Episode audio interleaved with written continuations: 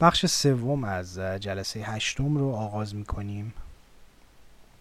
در دو, جل در دو قسمت قبلی درباره روی کرده اندک افزایی بحث کردیم و مقاله چارلز لیند بلوم رو با عنوان The Science of Modeling True مطالعه کردیم و مهمترین محورهای اون رو باز کردیم.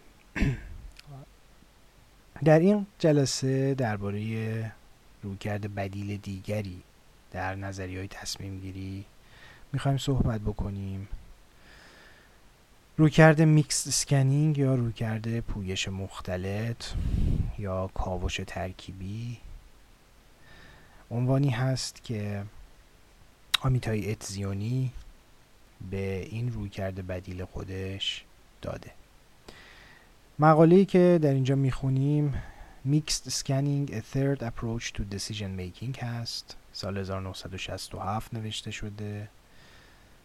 و در این جلسه سعی می‌کنیم حالا فراسایی از اون رو با هم مرور کنیم. چون که دوستان می‌دونن و من تا الان برها روی کردم در تشریح این نظریه ها این بوده که تلاش کنم ریشه های که هر کدوم از این نظریه ها رو برجسته بکنم و نشون بدم که تمام اینها و تمام این استدلال هایی که هر نظریه پردازی در حوزه برنامه ریزی داره مطرح می‌کنه یک آبشخوری داره یک منبعی داره و ما اون روی کرد رو زمانی به درستی درک خواهیم کرد که اون ریشه ها و اون منبع رو بشناسیم. و بدون آگاهی از اون ریشه های فکری اینها تبدیل میشن به یک سری مقالهایی که حالا معلوم نیست برای چی نوشته شدن و انگار یه بحث تفریحی بوده گویا بین اینها. یا بحث بر سر چی بوده؟ اصلا روشن نیست.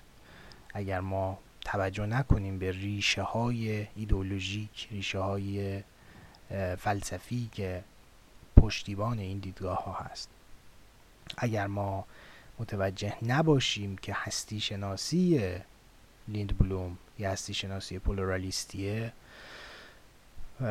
قاعدتا متوجه نمیشیم که او با چه پیش فرضی وارد ماجرا شده و واقعا فکر می‌کنیم خب بله طرف یه مشاهده ای کرد که واقعیت به گونه دیگری است حالا که واقعیت به گونه دیگری است برخلاف آنچه که مثلا عقل گرایی ادعا می‌کنه. ما باید بریم به سمت تصمیم های تدریجی و دست بکشیم از جهش های بزرگ یا تصمیم های بزرگ. خب این واقعیت چیز دیگری است. من اشاره کردم و جلسه قبل هم دیدیم در خود چارلز لیند بلوم در مقاله خودش ارجاع میده به اون تحقیقی که بنفیلد و میرسون انجام دادند. و میگه ببین رویکرد عقل گرایی جو... عقل گرایانه جواب نمی‌دهد.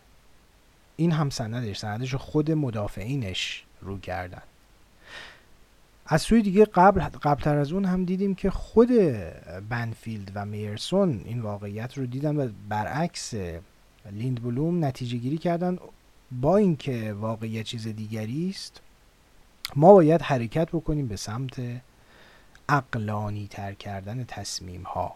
هرچی بیشتر رنگ عقلانیت زدن به تصمیم هامون و حمایت هرچی بیشتر از مفهوم public good یا public interest پس ببینید چی اینجا داره عمل می‌کنه.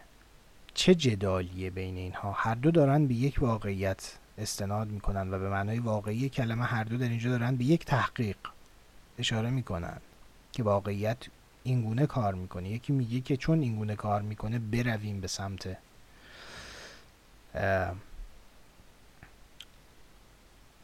ساختن یک چهارچوب هنجاری بر اساس آنچه که واقعیت داره به ما میگه یا به ما تحمیل می‌کنه. یکی میگه نه نباید دست بکشیم از آرمان هامون نباید تن بدیم به رالیته تن بدیم به واقعیتی که موجود هست. این اختلاف از کجا میاد که یک روی کرد روی کرده جامعه اقلانی داره میره به سمت یک جور آرمانگرایی و دست نکشیدن از اون و تلاش برای رسیدن به اون و یه روی کرده دیگه میگه نه. این سراسر این اختلاف ها رو زمانی می‌تونیم بفهمیم چنان که من در خلال بحث های گذشتم هم مطرح کردم که هستی شناسی هایی که در پس پشت اینها هست و به عنوان پیشفرز داره عمل می‌کنه در صورت بندی که ارائه میدن از مسائل اون هستی شناسی ها هستش که باید ما نسبت بهشون آگاه بشیم و اونها رو بشناسیم حتما تا بتونیم به درک درستی از حالا این صورت بندی که هر کدوم از این نظریه پردازو کردن برسیم.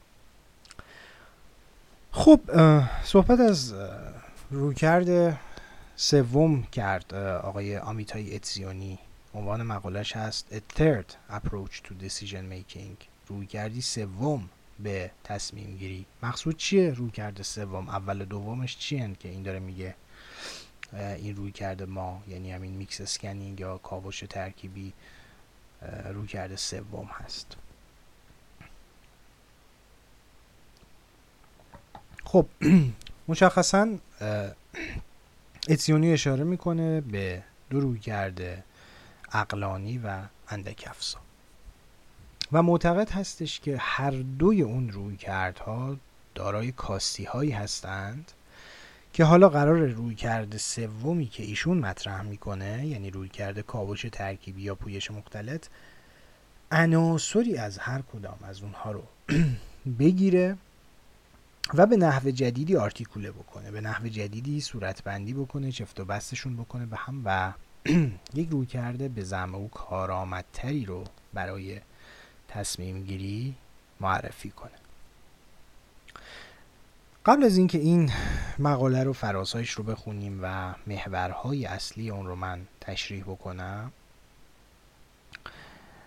پرسش فراموش نشه دوستان. بحث بر سر چیه؟ دعوای عقلگرایی رویکرد جامعه عقلانی و رویکرد اندک افزایی بر سر چیه؟ دارن سر چی با هم دیگه مناقشه می‌کنن؟ قاعدتا می‌دونید تا همین الان هم باید براتون روشن شده باشه بحث کردیم. اما بحث بحث رو میشه اینطور خلاصه کرد که پرسش بر سر این موضوعه که کنشگران اجتماعی یا برنامه ریزان تا چه حد می‌تونن یا عملا تصمیم می‌گیرن تا چه حد به واقع تصمیم می‌گیرن یا می‌تونن تصمیم بگیرن که مسیرشون چه خواهد بود؟ یعنی تا چه حد خودشون منشأ اثر هستن در تصمیم گیری برای تعیین مسیر آینده؟ و تا چه حد ناچارن از پیروی از یک مسیر مشخصی که محصول نیروهایی هست که ورای قدرت و کنترل اونهاست. پس شکاف بین این دو حد هست یک حد معتقد هستش که بازیگران اجتماعی، کنشگران اجتماعی، مدیران و برنامه ریزان می تواند و باید مسیر آینده جامعه رو خودش تعیین بکنه و باید اون مسیر از خلال یک الگو و یک فرایند انتخاب اقلانی تعیین بشه که همون رو کرده عقلگرایی جامعه است. و یک مسیر دیگه کاملا برعکس. معتقد هست نیروهایی که در جامعه وجود دارند گرهگاه های قدرتی که در جامعه وجود دارند و تکسری که در جامعه وجود داره نهادهای گوناگونی که بر سر کار هستند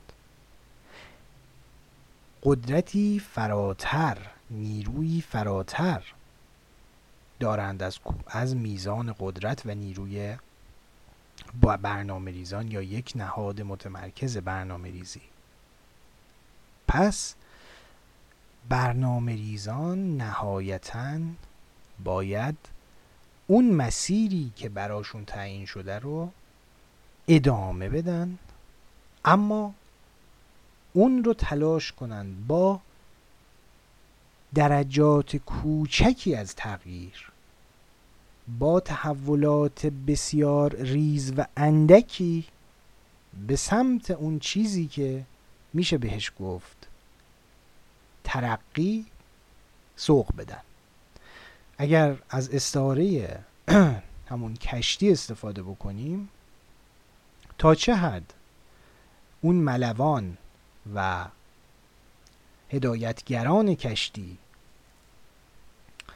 می‌تونن این قدرت رو دارند که مسیر کشتیشون رو خودشون تعیین بکنند و تصمیم بگیرن در جای یک دفعه یک تغییر مثلا سی درجه ای بدن به مسیر کشتیشون و تا چه حد محکوم هستند به پیروی کردن از اون مسیری که برای اونها تعیین شده و چنانچه بخوان قدری مسیر کشتی رو عوض کنند نهایتا نیم درجه 25 صدم درجه یا خیلی زور بزنن یک درجه بتونن مسیر حرکت کشتی رو جابجا جا بکنن.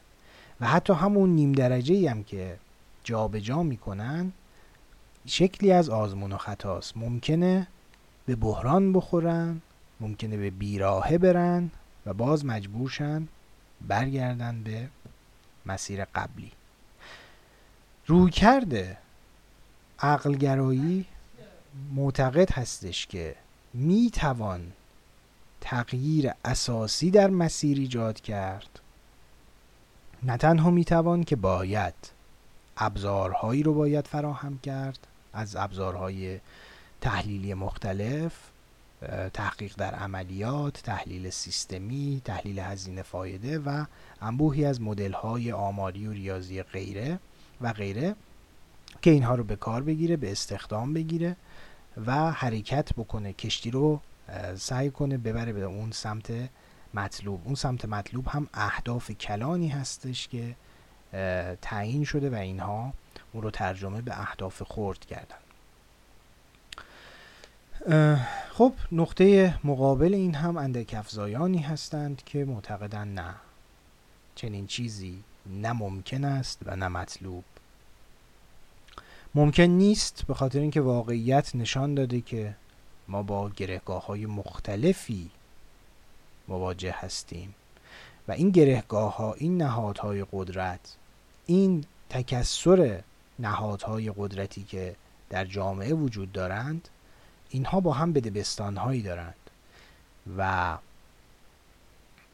این بدبستان هایی که دارن هر کدومشون منافعی دارن و این مجموع منافعی که گروه های مختلف اجتماعی دارن از صنعتگر و تاجر و بساز بفروش و سیاستمدار و غیره و غیره اینها اساسا امکان اینکه شما بخواید تغییری اساسی ایجاد بکنی و این امکان اینکه بتونی نمایندگی بکنی وحدتی رو یک یک چتر یک پارچه ای رو بتونی بر بیافراشی و در واقع بلند بکنی و تا زیل اون همه قرار بگیرن اساسا چنین چیزی ممکن نیست. تعارض ذات یک دموکراسی پلورالیستی هست. از سوی دیگه مطلوب هم نیست چنین کاری. مطلوب نیست به این دلیل که دموکراسی رو می‌ذاره زیر پا و اساسا چازلین بلو معتقد هستش که این روی کرده جامعه اقلانی نهایتا به کار رژیم های توتالیتر میاد. و اینجا شما می‌تونید اختلاف های اساسی رو ببینید.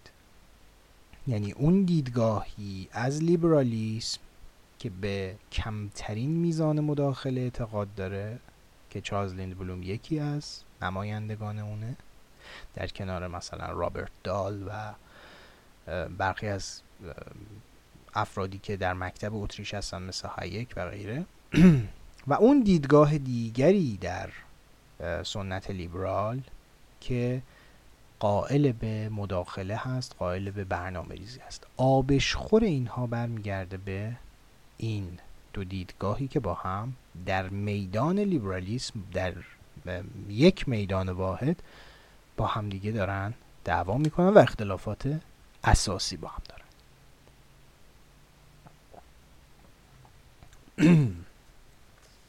خب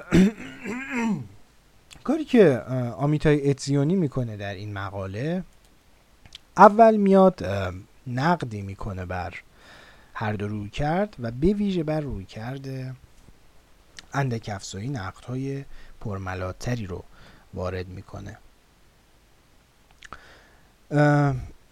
یک نقل قولی رو میاره از لیند بلوم اولش یه تشریحی می‌کنه خیلی خلاصه که ما از اونها میگذریم. به خاطر اینکه ما که تشریح رو انجام دادیم در جلسات گذشته و با هر دو روی کرد به هر حال کمابیش آشنایی داریم. اما یه خلاصه ای رو میاره از کتاب The Intelligence of Democracy چارلز لیند بلوم که خود لیند بلوم در این کتابش اومده این رو یه خلاصه ای انجام داده.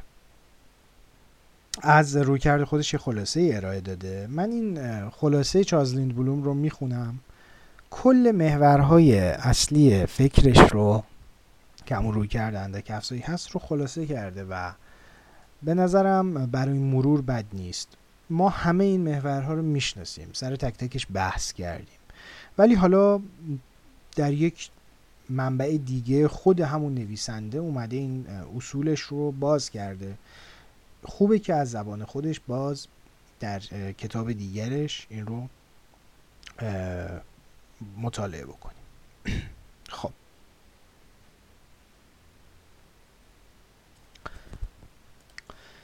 در صفحه 219 می نویسه شش رویکرد شش محور اصلی رویکرد اندک افزار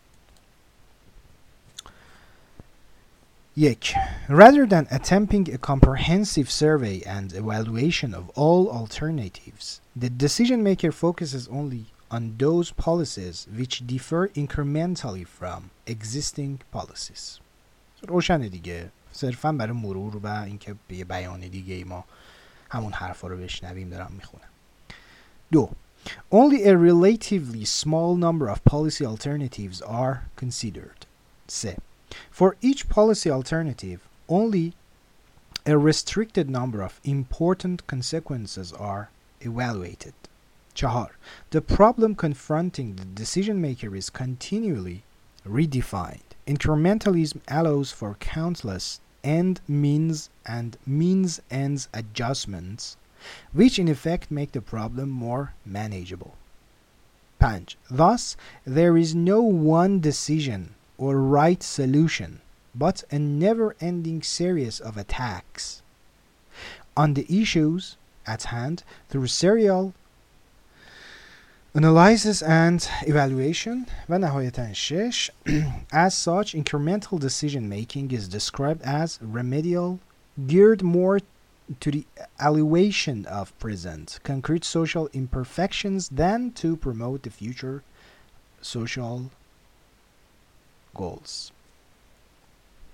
پس می‌بینیم که در روی کرده اندک افزایی محورهای محورهایی رو که قبلا هم بحث کرده بود در اینجا خیلی خلاصه و فشرده بیان کرد که ما سر تک تک اینها به نحوی حرف زدیم. اما نقدهایی که اتزیونی می‌کنه بر لیند بلوم چی هستش؟ اتزیونی معتقد هستش که اولین نقدی که وارد هست به روی کرده هنجاری لیند بلوم اینه که این روی کردی که این آقا داره حرف می‌زنه که صحبت می‌کنه از میوچال ادجاستمنتس اینکه مجموعی از گره های قدرت مجموعی از نهادها و بازیگران مختلف در اجتماع هستند و هر کدوم از اونها از خلال بدبستون و از خلال در واقع لابیگری که با هم دارن یا نیروهایی که به هم دیگه وارد می‌کنن نهایتا به یک اجماعی می‌رسن و اون اجماع تعیین می‌کنه که خط مشی درست کدوم خط مش هست چارلز بلوم میگه که ببخشید اتسیونی میگه که اون تصمیمی که به این ترتیب اتخاذ شده به وضوح بازتاب منافع قدرتمند ترین گروه ها در جامعه است. و این نقدی نیست که فقط اتزیونی تشخیصش داده باشه. همون جلسه هم اشاره کردم. خیلی های دیگه همین رو گفتن. و این موضوعیه که در هر شکلی از اجماع مطرح میشه. شما برید توی حالا در ادامه می‌رسیم در بحث هایی که در روی کرده برنامه ریزی ارتباطی هم مطرح هست و صحبت بر سر این هست که ادهی دور یک میز جمع بشیم و با هم گفتگو بکنیم. این مشکل وجود داره که این گفتگو لزوما تمام طرفین گفتگو تمام گروه های زینفی که دیده شدن زور یکسانی ندارن. بنابراین این نقدی هست که به لیند ولوم هم وارد میشه و به روی کرد اندک افزایی وارده نکته بعدی اینه که اندک افزایی با این صحبتی که داره می‌کنه با این منشی که داره با این روی کردی که برنهاده اساسا جایی برای ابداع برای خلاقیت اجتماعی باز نمی‌ذاره. اینکه ما بتونیم یه خلاقیت اساسی و بنیادین اجتماعی داشته باشیم در این روی کرد جایی براش نیست. چون کلا تمرکزش چیه؟ معطوف هست به امور کوتاه مدت امور درمانی امور از بین بردن سمپتوم ها درسته؟ و تفاوت های کوچک با سیاست های قبلی. تمام هم غمش همین هست. کشتی مسیری رو که داشته می‌رفته همون مسیر حفظ بشه. اما یه نیم درجه حالا تغییر بدیم. تغییر عمده هیچ جایی براش وجود نداره و این یه وجه قضیه هستش که شکلی از سرکوب خلاقیت رو باعث میشه این روی کرد. خب یه مسیری شاید از بن و بنیاد اشتباه بوده و این رو شاید باید با یک تصمیم دیگری حلش کرد و باید یک مسیر یه تصمیم بنیادی گرفت. این امکان در این روی کرد وجود نداره و اتسیونی این رو محافظ کاری لیندبلوم می‌دونه و میگه این روی کرد محافظ کارانه است. هر آنچه هست رو حفظ کنید هر نهادی هست حفظ کنید هر سیاستی تا الان بوده حفظش کنید مبادا همین رو از دست بدیم و نکته دیگه ای که باز وارد میشه به روی کردن کفسو اینه که اون انباشت گام های خوردی که شما ازش داری صحبت می‌کنی که آقا من یه گام برداشتم ده تا 20 تا سی تا گام خورد برداشتم نیم درجه یک دهم درجه یک صدم درجه یک هزارم درجه اینها انباشت میشن روی هم دیگه. اینها می‌تونن منجر به یک تغییر اساسی و بزرگ بشن در یک لحظه در یک نقطه ای اما توی این روی کرد هیچ ابزاری هیچ امکانی برای هدایت این انباشت وجود نداره در روی کرده اندک افزایی.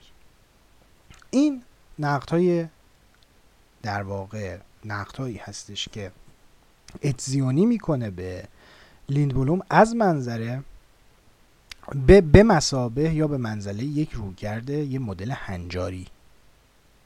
به منزله یک مدل هنجاری این دوتا یا سه تا نقد اساسی رو بهش وارد می‌کنه.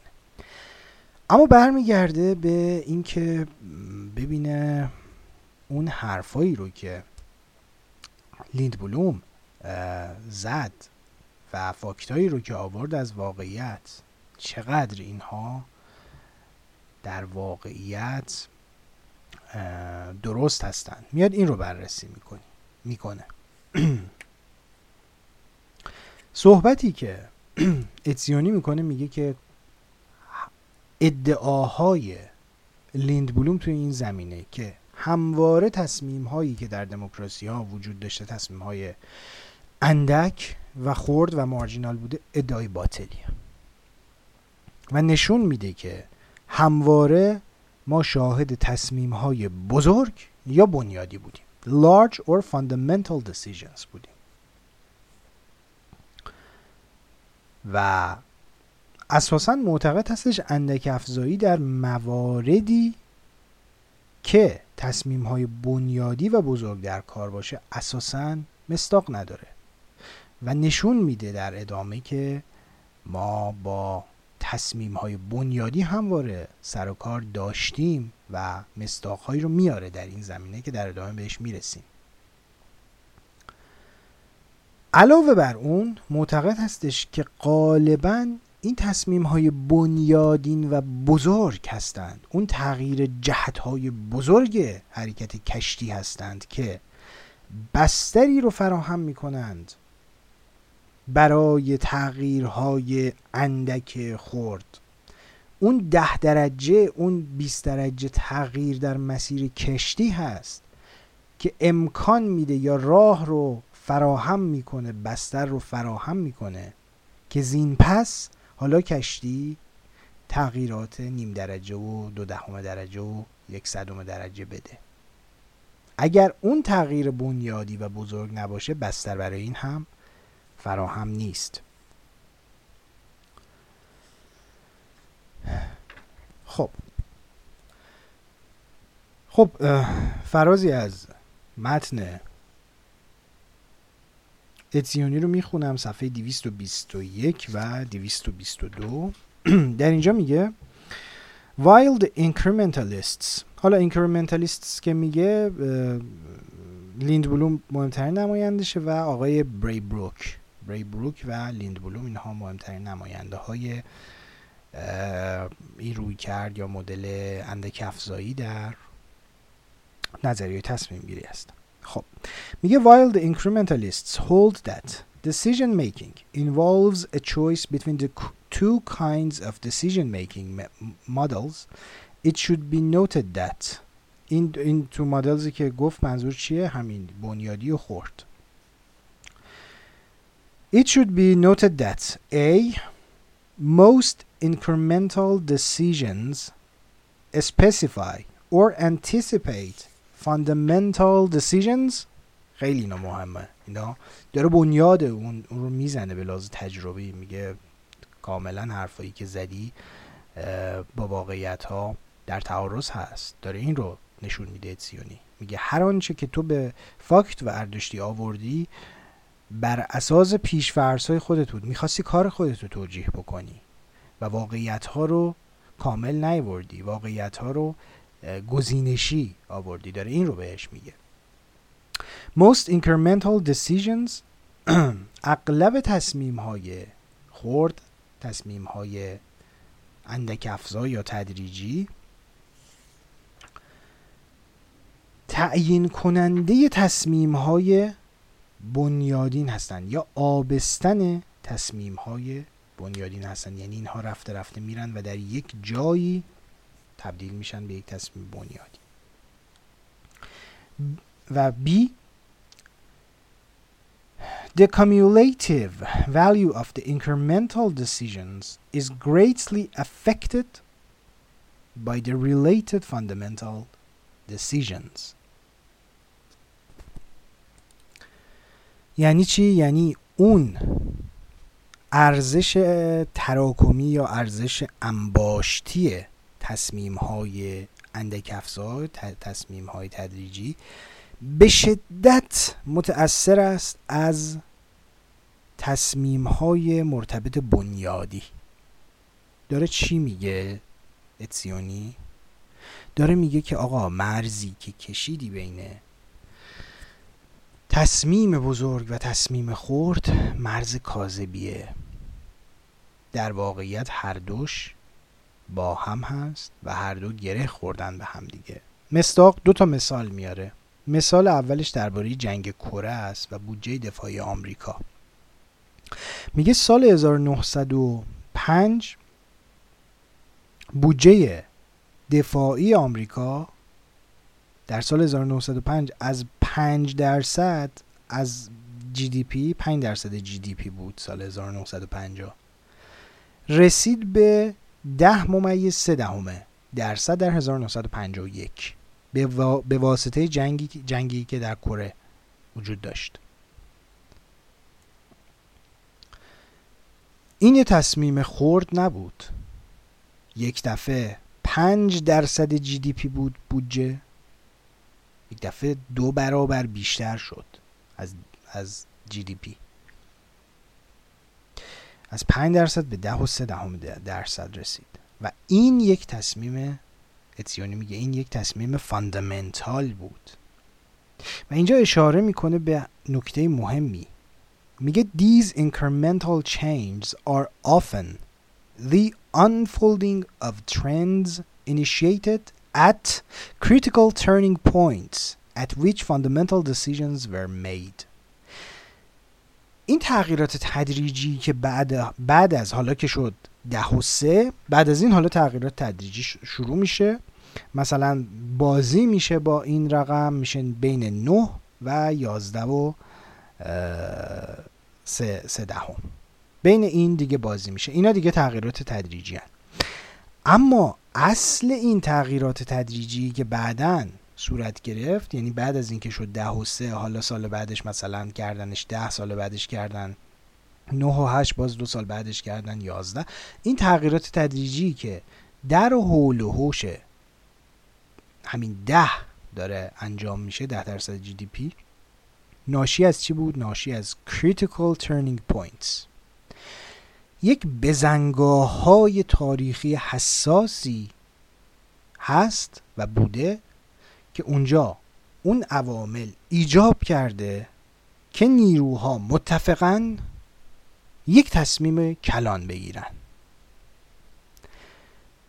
اشاره داره به این موضوع که تصمیم های کلان گرفته میشن یک جا و این تصمیم های کلان گویی به نظر گویی فراتر هستش از اون نهادهایی که حالا تعارض منافع دارن حالا با همدیگه قرار همدیگه رو اجاس بکنن یا منافعشون رو اجاس بکنن با منافع دیگران.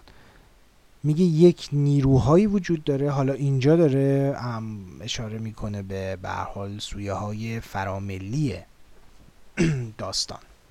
به همین قیاس شما می‌تونید این موضوع رو در رابطه محلی با ملی قیاس بکنید. که اتفاقاتی میفته به خاطر اینکه ما که دیگه در سیستم های بسته قرون وسطایی زندگی نمی کنیم جهان جهانی هستش که جهانی شده هستش و شبکه های مختلف به هم ربط دارن و این ارتباطات حتی زمانی که این داشته به حال نزدیکای هزار نزدیکای دهه هفتاد بوده اواخر دهه 60 این رو نوشته.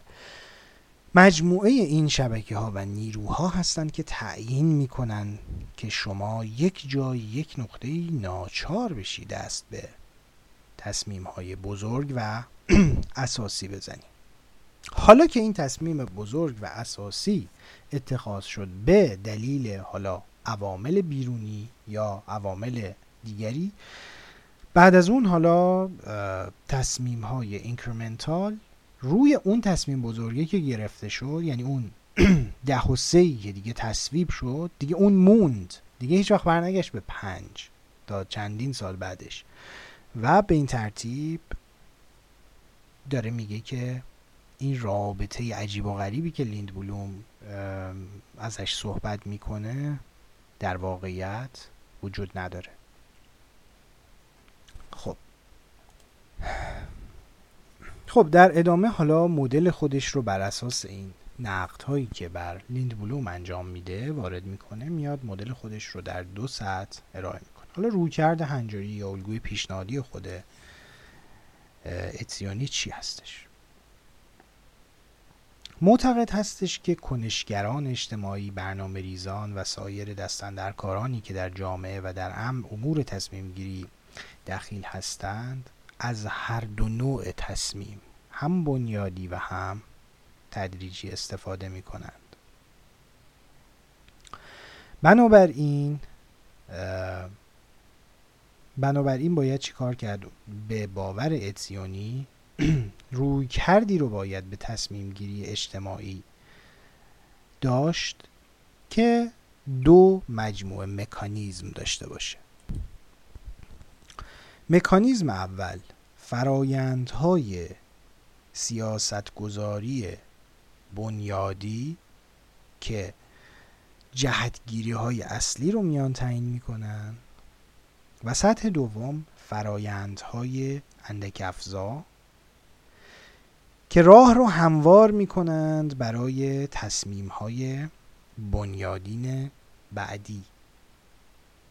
و یا بعد از اینکه اون تصمیم ها تصمیم, بنی... تصمیم های بنیادینی گرفته شد. در دایره و میدانی که اون تصمیم بنیادی تعیین کرده اهداف اون رو اجرا می‌کنن عملی می‌کنن. این دو سطحی هست که اتزیونی میاد تو امان مطرح می‌کنه و میگه که روی کرده صحیح به برنامه ریزی همین هست. به مسابه یک الگوی هنجاری باید از همین روی کرده استفاده کرد. فرازی رو می‌خونم در همین زمینه صفحه 223 از همون کتابی که عرض کردم While actors make both kinds of decisions, the number and the role of fundamental decisions are significantly greater than incrementalists state. And when the fundamental ones are missing, incremental decision making amounts to drifting خط action without direction. A more active approach to social decision making requires two sets of mechanisms. A. High order fundamental policy making processes which set basic directions, and B. Incremental processes which prepare for fundamental decisions and work them out after they have been reached. This is provided by mix, mixed scanning. خب اینجا باز میاد اتیونی از برای تشریح حالا این مطلبی که اشاره کرده می‌خواد حالا توضیح بیشتر بده با چند تا مثال و استعاره می‌خواد این رو باز کنه. چی میگه؟ میگه فرض کنید ما بخوایم یه مسئلهمون این باشه که یه شرایط آب و هوایی رو بیایم مطالعه بکنیم. خب دو تا روی کرد داشتیم دیگه ها؟ روی کرد اولمون بود روی کرد جامعه اقلانی روی کرد جامعه اقلانی چیکار می‌کنه در مواجهه با این مسئله؟ می‌خواد شرایط آب و هوایی رو مطالعه کنه. تلاشش چی هست؟ اینه که از دوربین هایی استفاده بکنه که بتونند مشاهدات بسیار پرجزئیات و دقیقی از کل آسمون مروری جامع بر کل آسمون به به اونها ارائه بده. تا جایی که ممکنه اینها سعی می‌کنن کل آسمون رو میگه entire sky. همینجا ممکنه. خب شما بگید entire sky دقیقا کجا میشه؟ یک لایتناهیه برای خودش. و خیلی حجم وسیعی هست. میگه روی کرده عقلگرایی میاد این کار رو انجام میده. من مجموعه کثیر و عظیمی از جزئیات رو میاد بررسی می‌کنه از بخش های مختلف آسمون دوربین های بسیار زیادی رو به استخدام خودش می‌گیره روش های بسیار گسترده کامپیوترهای گوناگونی رو به استخدام خودش می‌گیره تا از این خلال بتونه به جزئیات تک تک اجزای حالا آسمون اگر همچین چیزی بتونیم بگیم دست پیدا بکنه. و خب این کار قاعدتا این حد از تکیه کردن و سرمایه گذاری کردن در مشاهده همه آسمون به داوری اتزیونی بسیار هزینه بر هستش و تحلیل اونها هم تحلیل اونها هم اساساً فراتر از توانایی های ما هست علاوه بر اینکه هزینه های زیادی رو در پی داره عملا تحلیل اون به این راحتی ها هم انجام نمیشه. در نقطه مقابل حالا این پروژه رو بیایم بدیم به روی کرده اندک افزا بگیم شما بیایید شرایط آب و هوایی رو برای ما مطالعه کنید. شما چه متدولوژی به کار خواهید گرفت شما چه می‌کنید؟ اونها برخلاف روی کرده عقل گرایانه که اساسا می‌خواست همه چیز رو مورد مطالعه خودش قرار بده. اندک افزایان برعکس چیکار می‌کنن؟ فقط تأکید می‌کنن روی اون نواحی از آسمان که در گذشته, گذشته اخیر در مثلا چند ماه اخیر یا حالا بسته به زمانش به لازه اون کار تخصصی که آب و هوا شناسا می‌کنن خود من دقیق نمی‌دونم. به حال اون گذشته اخیری که مهم هست برای تحلیل وضعیت آب و هوایی مثلا چه می‌دونم هفته گذشته یا چند روز گذشته یا یک ماه گذشته شاید فکر می‌کنم اینطوری باشه توی رصد آب و هوا. اونها صرفا میان. اون نواحی از آسمون رو که در چند روز اخیر الگوهای مشابهی داشتند رو مورد مطالعه قرار میدن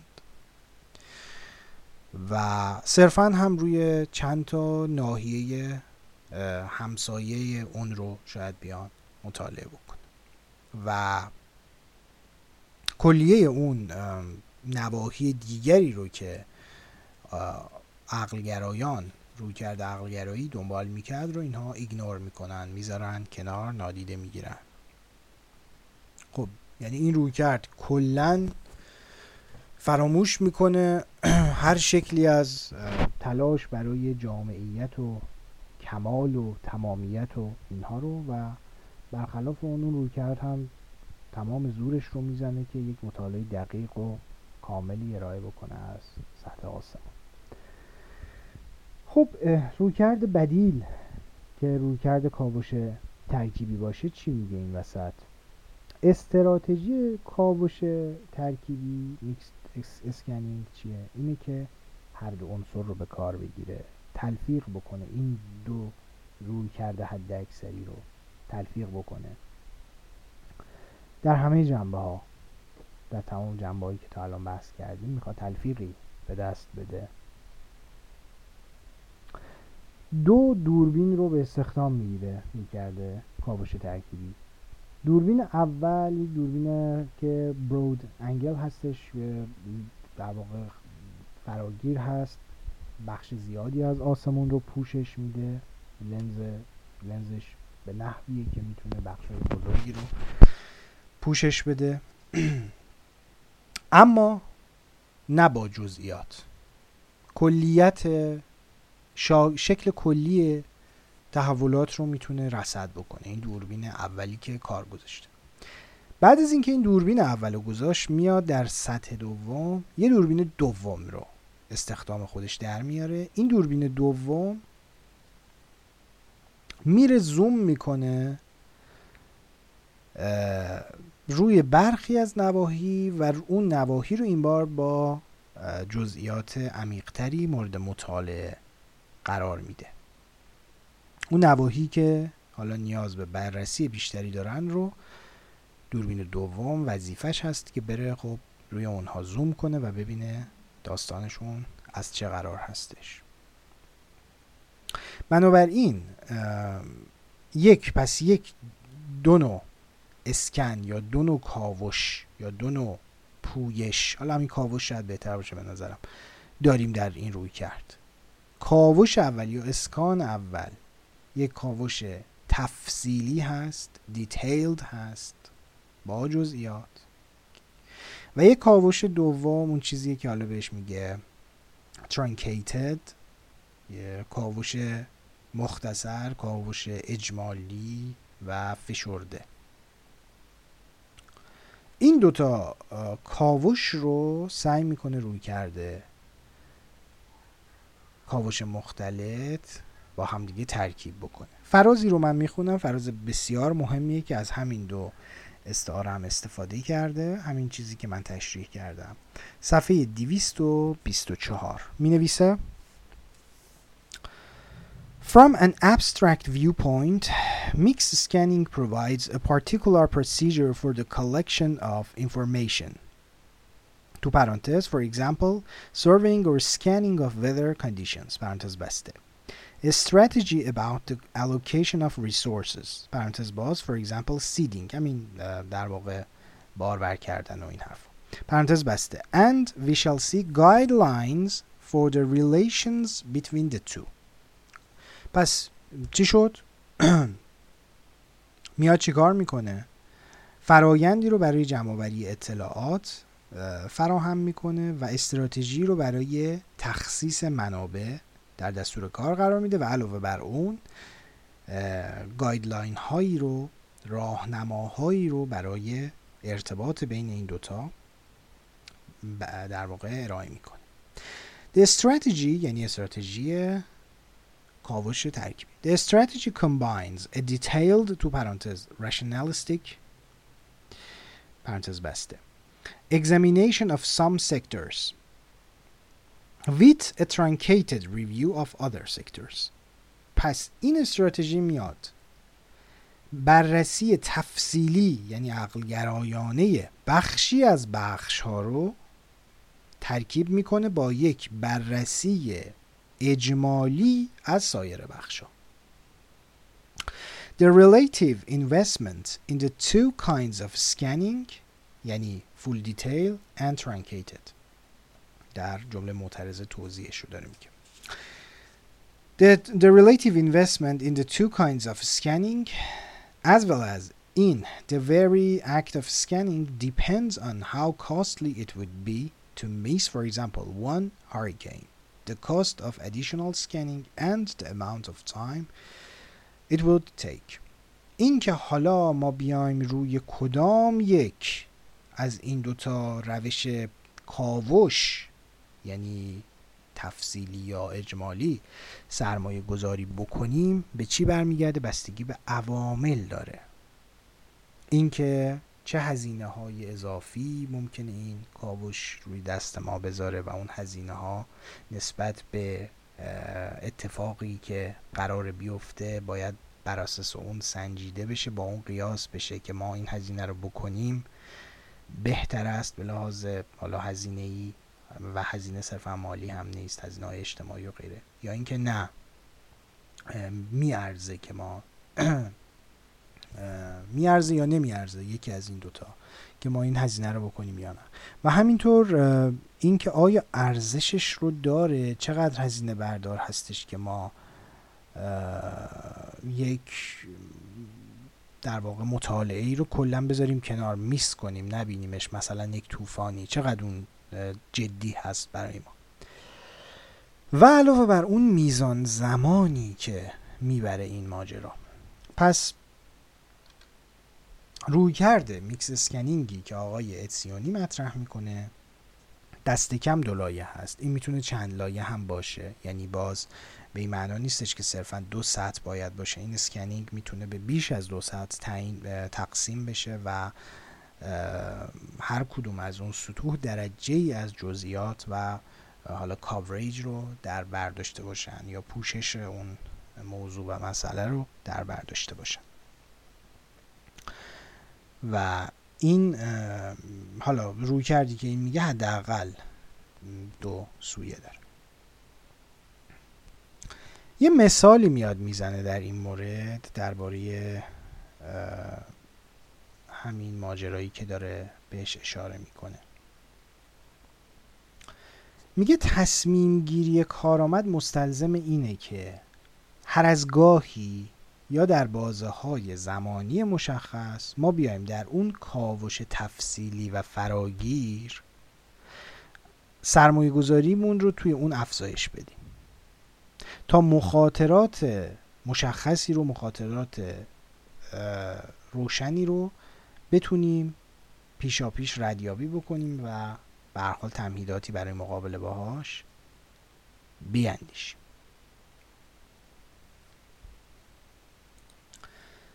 از سوی دیگه این سرمایه گذاری کردن یا این وقع, نهادن به بررسی فراگیر و همین detailed scanning زمانی هم که یک بازیگر یا یک کنشگر متوجه میشه که در محیط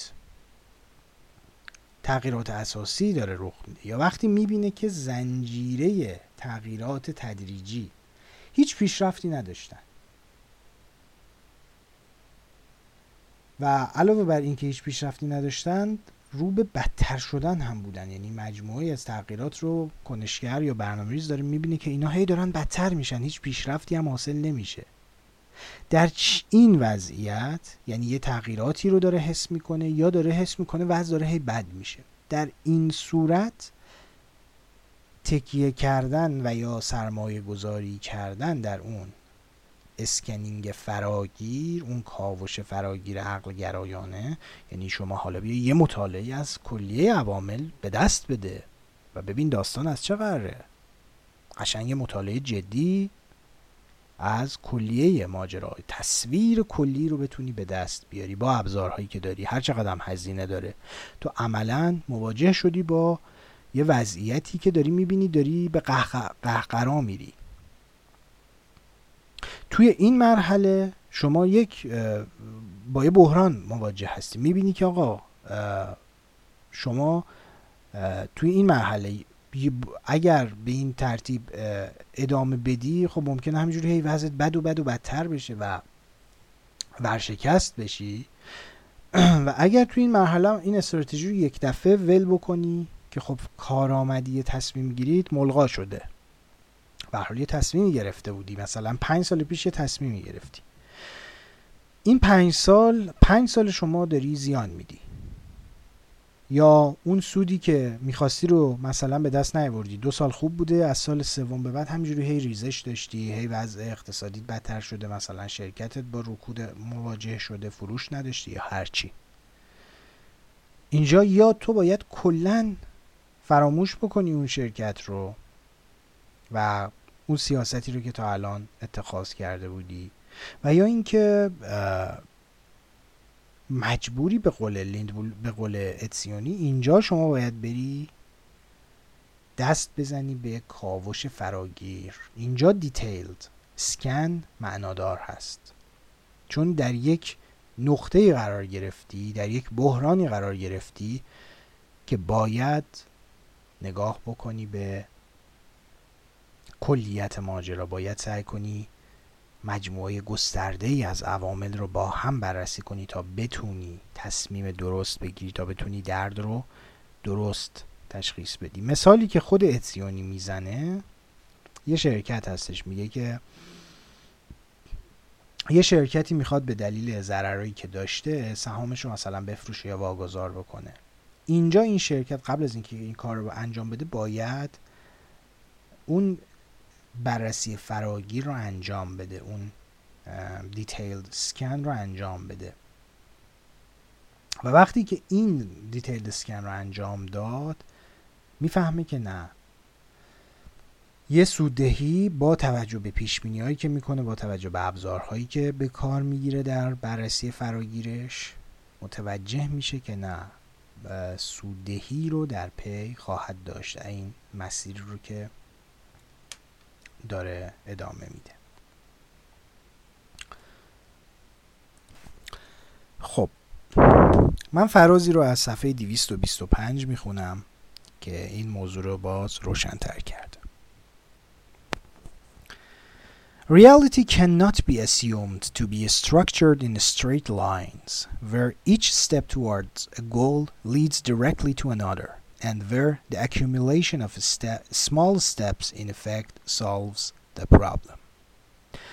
Often what from an incremental viewpoint, viewpoint is a step away from the goal may from a broader perspective be a step in the right direction as when the temperature of a patient is allowed to rise because this will hasten his recovery.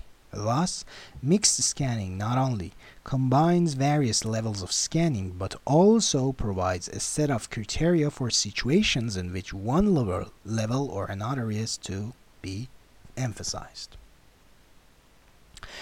میگه ممکنه یک چه بسا از چشمانداز تدریجی از چشمانداز اندک افزا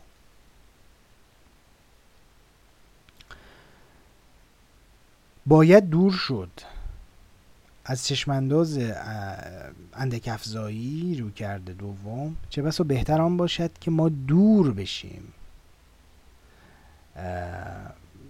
چه بسا اگر ما از اون لنز از لنز اندک افزایی نگاه بکنیم شاید اینطور به نظرمون برسه. یعنی اون لنزی که زوم کرده روی ناحیه فاصله زیادی نداره زوم کرده. اون لنزی که خیلی دقیق شده با داره فقط یک ناحیه رو می‌بینه جامع نیست. کل نواحی رو نمی‌بینه. اون ناحیه رو مثلا اگه 20 تا ناحیه است فقط روی یک ناحیه زوم کرده. این چشم اندازه یا نقطه نظر یا دوربین اندک افزایانه ممکنه بگه که آقا وضع داره خراب میشه و از چشم انداز من شما باید تعطیلش بکنی. شما داری از مسیر منحرف میشی. اما از چشمانداز بلند مدت از چشمانداز گسترده تر از چشماندازی که داره افق وسیع تری رو می‌بینه نه تنها اون مسیری که اون سیاست داشته می‌رفته. نه تنها دور نمیشه از هدف بلکه کاملا در مسیر هم هست. یه مثال هم خودش می‌زنه مثال تپ هست. میگه که خیلی اجازه این اجازه دادن به اینکه تب بالا بگیره از منظر یک اندک افزا یک فرد قائل به اندک افزایی ممکنه بگی که خب آقا این که داره میسوزه این رو باید یک جا متوقفش کرد. در صورتی که از منظر فراگیر از منظری کسی که داره افق دورتری رو می‌بینه و جلوی دماغش رو نمی‌بینه فقط میگه که نه این اتفاقا در مسیر بهبودی داره حرکت می‌کنه و این تب لازمه برای بهبودی یافتنش. به همین قیاس میشه مثال کشتی رو که حالا من زدم مطرح کرد. خب مثلا کشتی داره راه میره رسیده به یک فرض کنید تنگه ای که عمق آب توی اون تنگه در یه بخش هایی کم میشه. یا مثلا فرض کنید که وسط آب یه مانع بزرگی هست که با چشم معمولی دیده نمیشه. یک صخره خیلی بزرگی هست که مثلا در عمق دو متری دو متر فاصله داره از سطح آب یا سه متر یا چهار متر فاصله داره. و خب کشتی حجم زیادیش زیر آب هستش. بخش زیادی از کشتی زیر آب هستش و اگر از اون رچه می‌گیره به اون صخره و بحران بزرگی پیش میاد. اینجا دوربین فراگیر روی کرده پویش مختلط نشون میده که آقا این مسیری رو که شما داری میری جلو در 500 متر آینده در یک کیلومتر آینده می‌خوری اون صخره. در نتیجه باید 20 درجه راه تو کج کنی دور بزنی صخره رو و بعد دوباره برگردی به مسیرت. از چشمانداز اندک میگه آقا تو داری از هدف دور میشی تو داری از مسیر دور میشی. در صورتی که از چشمانداز فراگیر از چشماندازی که اون دوربین بزرگی داره به ما نشون میده اتفاقا از مسیر دور نمیشه بلکه داره در راستای منفعت کل این مسیر و منفعت کل اون اعضای کشتی یک توصیه درست انجام میده. این چگونه میسر شده؟ از طریق این لنز بزرگ از طریق این لنزی که نسبت ناحیه من رو با 19 تا ناحیه دیگه داره بررسی می‌کنه و می‌بینه و فقط زوم نیست رو ناحیه خودم. پروژکتور رو روی همه نواحی انداخته و نه فقط یک نقطه. به این ترتیب روی کرده کاوش ترکیبی میاد. هر دو روی کرد رو روی کرده عقل گرایانه و روی کرده اندک رو در کانون بحث خودش قرار میده و صورتبندی جدیدی از اون ارائه میده و تعریفی که از اونها ارائه میده به این ترتیب هست. معتقد هست که دو نوع تصمیم داریم و این دو, دو نوع تصمیم مکمل هم دیگه هستن تصمیم های بنیادی و تصمیم های تدریجی یا اندک افزا. هر دو با هم کار می‌کنند. میگه که fundamental decisions صفحه 225 fundamental decisions are made by exploring the main alternatives the actor sees in view of his conception of his goals but unlike what rationalism would indicate details and specifications are omitted so that an overview, overview is feasible میگه تصمیم های بنیادی از چه طریقی اتخاذ میشن از طریق تتبع کردن در بدیل های اصلی که برنامه ریز پیش روی خودش می‌بینه با توجه به درکی که از هدفش داره. منتهای مراتب یه قیدی زده یه تخصیصی زده در این تصمیم های بنیادی یا در این موضع عقل و اون اینکه اینها اون درکی که این از اهداف خودش داره و آلترناتیو هایی رو که مطرح می‌کنه بر اساس اون درکش از اهدافش. این دیگه توامه با مجموعه عظیم و وسیع از جزئیات و تعینات ریز و تفصیلی نیست. اونطور که روی کرده عقلگرایانه عقلگرای قائل بود. اونا همه حذف میشن و این اوورویو این مرور فراگیر ممکن میشه از سوی دیگه incremental decisions are made but within the contexts set by fundamental decisions to parenters and fundamental reviews تصمیم های خورد یا تدریجی هم اون اون تصمیم هایی هستند که زمانی گرفته میشن چگونه گرفته میشن در چهارچوب یا در بستری که تصمیم های بنیادی برنهادند یا تعیین کردند در ادامه Thus, each of the two elements in mix scanning helps to reduce the effects of the particular shortcomings of the other. Incrementalism reduces the unrealistic aspects of rationalism by limiting the details required in fundamental decisions and contextual uh, and um, contextualize uh, contextualing uh, rationalism helps to overcome the conservative slant of inquiry منتالیسم این اندک افزایی باعث میشه که اون وجه غیر واقع گرایانه و آرمانی رویکرد عقلگرا تعدیل بشه و رویکرد عقلگرایی هم سبب میشه که اون گرایش محافظ کارانه ای که اندک افزایی داشت اون تعدیل بشه. و صحبت می‌کنه چی؟ از عقلگرایی که بسترمند شده کانتکستوالایزد شده و توجه داره به واقعیت یعنی خود اون عقلگرایی هم قدری تعدیل شده استش خیلی خوب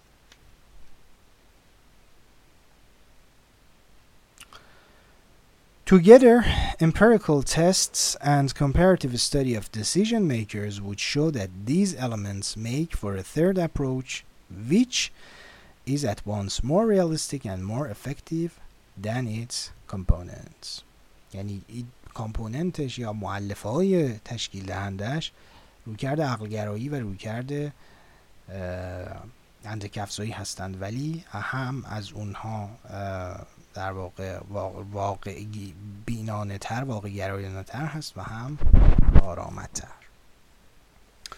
موضوع بعدی که بهش اشاره می‌کنه مسئله اینه که آیا ما می‌تونیم درباره تصمیم ها قضاوت بکنیم داوری بکنیم؟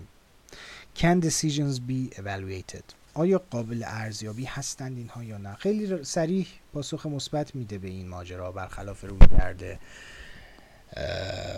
اندک افزا که خب معتقد بود اصلا راهی نداریم توی رو کردن اندک افزا تصمیم درست اصلا قابل تعریف نیست و در نتیجه اصلا ارزیابی به اون معنایی که عقلگرایی مطرح می‌کرد در کار نیست. ارزیابی ناشی از یا خوب بودن یه تصمیم ناشی از برایند نیروها بود در اون روی کرد اما این میگه نه میگه it is صفحه 226 it is reasonable to ex expect that decision makers as well as the observers can summarize their values and rank them at least in an ordinal scale نظم ترتیبی یا مقیاس ترتیبی دستی کم می‌تونن این کار رو انجام بدن. و خب حرفی که می‌زنه حرف خیلی فراتر از روی کرده عقل نیستش اینجا به نظر من. معتقد هستش میزان تحقق هدف اول میشه سنجه اصلی برای ارزیابی یک سیاست خوب. و اون کنشگر یا برنامه ریز باید ببینه که اون هدف اول اون پرایمری پرایمری گل اون هدف اصلیه چه میزان محقق شده و چه میزان پیش رفته و قضاوت کردن درباره یه تصمیم گره می‌خوره به اون ماجرا. و میگه که This procedure amounts to saying As I care very much about one goal and little about the others, if the project does not serve the first goal, it is not it is no good. And I do not have to worry about measuring and totaling up whatever other gains it may be providing for my secondary values. پس میزان برای قضاوت کردن اون هدف اول هست و درجه از جامعه عمل پوشانده شدن در به اون هدف. تا اینجا خب ممکنه این, این هم به ذهن مخاطب برسه که آیا این صرفا شکلی از قضاوت پس از وقوع نیست؟ یعنی ما یه برنامه ریختیم مثلا به یه هدفی قرار بود برسیم و یک سال بعد می‌تونیم یه همچین قضاوتی بکنیم دیگه درسته؟ یعنی همیشه رو به عقب هست قضاوت ما. بنابراین این هم یه نکته هست که حالا اینجا خیلی هم بهش اشاره نمی‌کنه. اتیونی. خب در پایان اتزیونی اشاره می‌کنه به سه ملاحظه نهایی می‌کنه درباره اینکه چه فاکتورهای بیرونی یا چیزی که بهش میگه مورفولوژیکال فاکتورز چه فاکتورهای ساختاری یا بیرونی هستند که یا شکلی هستند که تأثیر گذارن در نحوه اتخاذ یا برجسته کردن کدام معلف از روی کرده کاوش ترکیبی. اون به سه سطح اشاره می‌کنه یا به سه فاکتور اشاره می‌کنه. فاکتور اول نهادهای قدرت و روابط و مناسبات قدرت هستند. فاکتور دوم محیط اجتماعی هست که تصمیم گیری و استراتژی استراتژی mixed use scanning قرار توی اون کار بکنه و نهایتا بازیگران و توانایی های اونها هست و مقصود از بازیگران نهادها یا اون واحدهای تصمیم گیری مختلف هستند در سطح اول در مورد عامل اول اتزیونی اشاره می‌کنه به اون ساختار تعاملاتی که اون ساختاری که تعاملات بین بازیگران قرار توی اون رخ بده و میگه این تعیین کننده هستش. در مورد اینکه کدام وجه باید برجسته بشه یا کدام وجه نباید برجسته بشه و به نوعی این ورای حالا کنترل یا تصمیم شخص برنامه ریز هستش.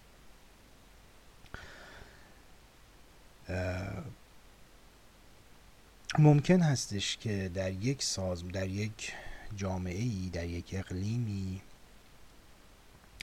ما حالا در نظر بگیریم سازمان های رده بالا و سازمان های رده پایین در اون ممکنه سازمان رده بالایی این گرایش رو بیشتر در خودش ببینه که بخواد بره به سمت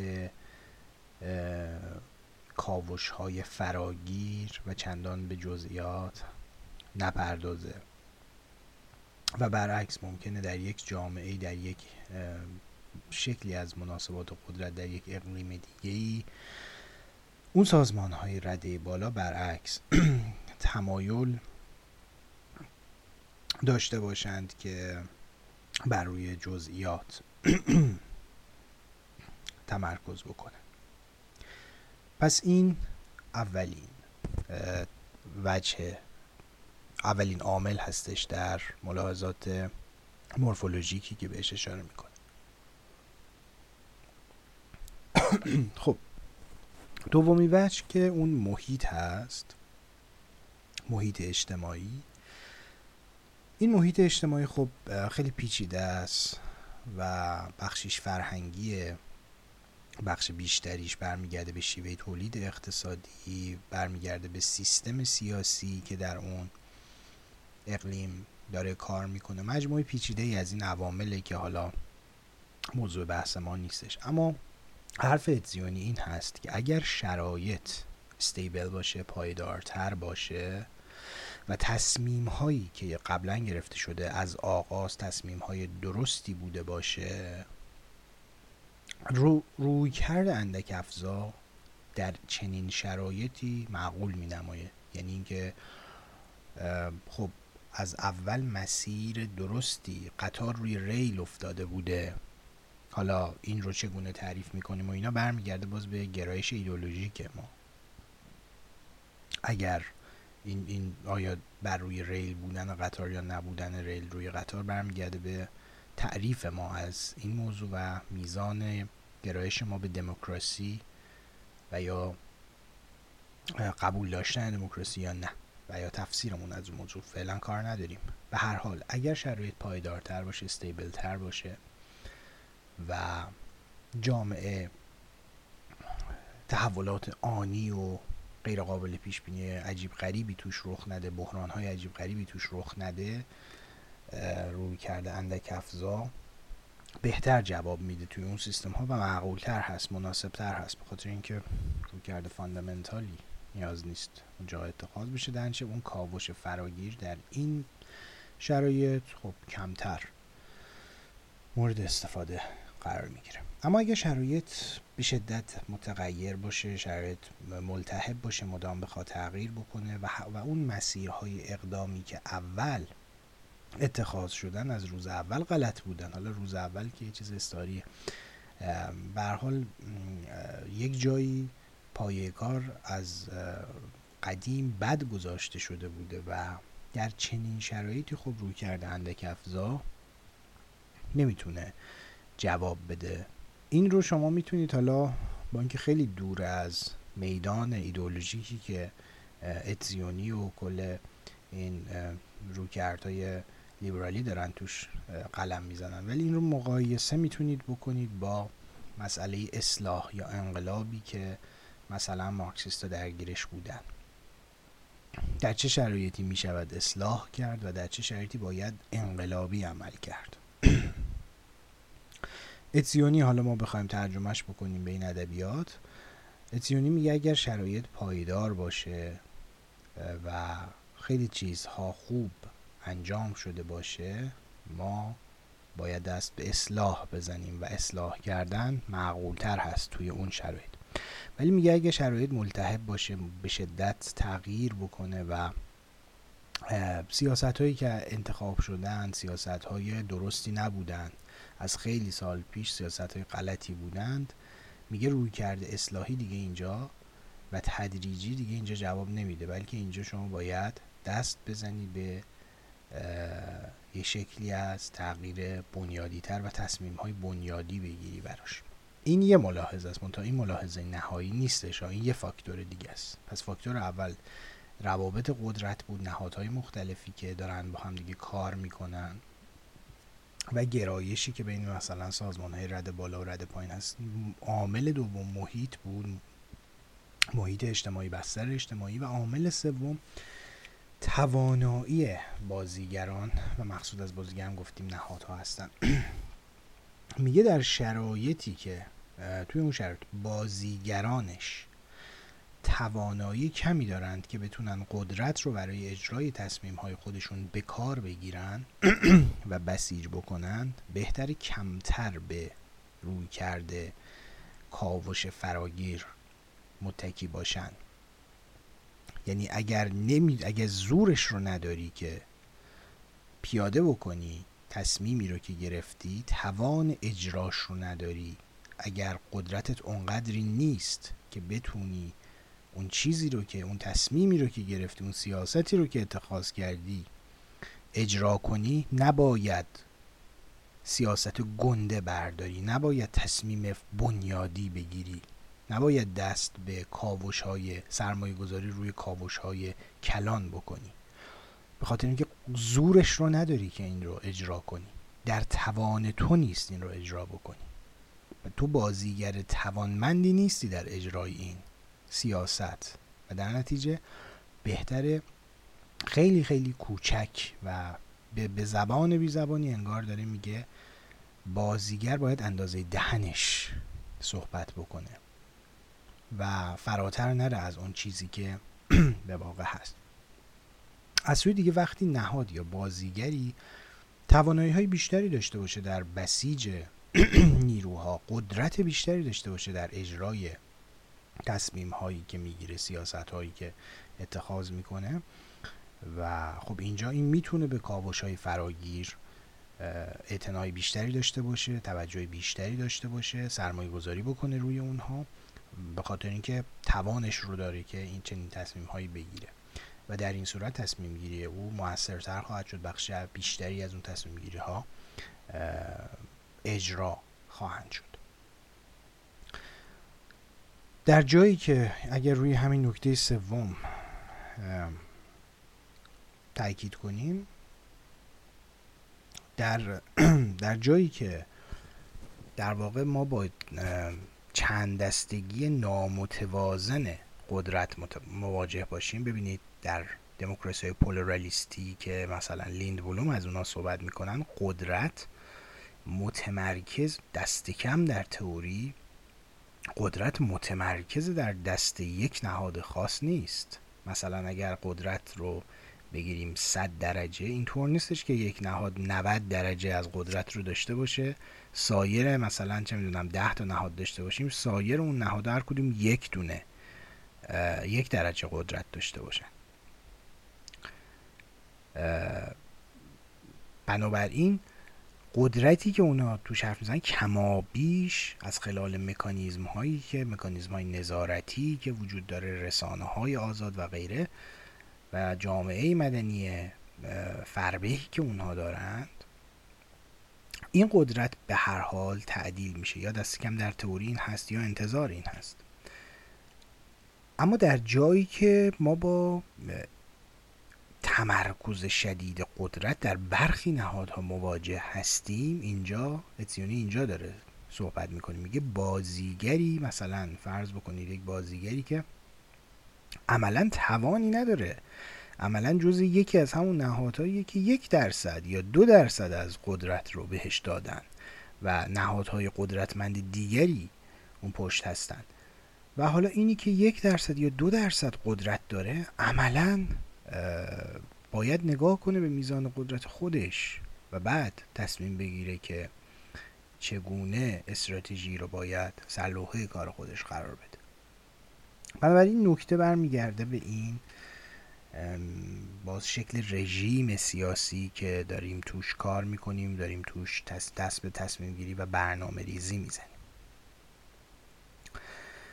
رویکرد کاوش مختلط یا کاوش ترکیبی و با توجه به این ملاحظاتی رویکرد منعطف هست و اون مکانیزم تغییر در سرمایه گذاری یا برجسته کردن یکی از اون دو شکل از کاوش تفصیلی یا اجمالی که بهش اشاره کردم اون اجازه میده که بسته به شرایط سیستم بتونه سیستم سیستم تصمیم گیری بتونه خودش رو تغییر بده و اگر محیط تغییر پذیر باشه مثلا می‌تونه به کاوش فراگیر متشبس بشه و برعکس. اشاره پایانی هم که اتیانی می‌کنه و این می‌تونه برای ما جالب باشه این رو در ارتباط با نهادهای در ارتباط با بازیگران اشاره می‌کنه. میگه که اینجا یک پارادوکس جالب و عجیبی خودش رو نشون میده. میگه جوامع جنوب جوامع در حال توسعه کشورهای در حال توسعه مثل ما که خب قدرت کنترل پایین پایین تری دارن نسبت به شرایط نسبت به جوامع مدرن. جوامع مدرن خب شرا... راحت تر می‌تونن شرایط خودشون رو کنترل بکنن. و قدرت بیشتری در این زمینه دارن. از جمله از دلایلش یکی همون تکسر قدرت بود که اشاره کردم. اما میگه با با اینکه این ویژگی حاکم هست بر جوامع جنوب کشورهای عقب افتاده و یا کشورهای جهان سومی میگه گرایش بیشتری باز این کشورهای عقب مونده دارن به برنامه ریزی و در صورتی که عملا گویا اونها باید بیشتر برن به سمت رویکردهای خرد اصلاحی. بحث به نظر من خیلی مفصل تر از این چیزی که اتزیونی میگه. و حالا جاش نیست دیگه حالا بخوایم اینجا بیشتر بازش کنیم. ولی این یه پارادوکسیه که میگه من رسد کردم اتزیون. که حالا جالب هم هست برای ما می‌تونیم بیشتر بهش فکر بکنیم. پس این سه تا ملاحظه یا سه تا فاکتور مورفولوژیکی که بهش اشاره کرد رو هم شما می‌تونید در رابطه با شرایط ایران بهش فکر بکنید. یا شرایط افغانستان بهش فکر بکنید. دوستان افغانستانی. می‌تونید به این موضوع فکر بکنید و ببینید که خب کدوم روش این ملاحظات رو بچینید کنار هم. فکر می‌کنید کدوم روش مثلا در یک سیستم برنامه ریزی محلی ممکنه در ایران یا افغانستان بهتر کار کنه و در مورد این فکر کنید حالا تا جلسه آینده. خب من در قسمت چهارم سعی می‌کنم درباره رویکرد سیستمی هم با به اتکای کار مکلاکلین بپردازم و بعد دیگه جلسه هشتم رو به پایان ببرم.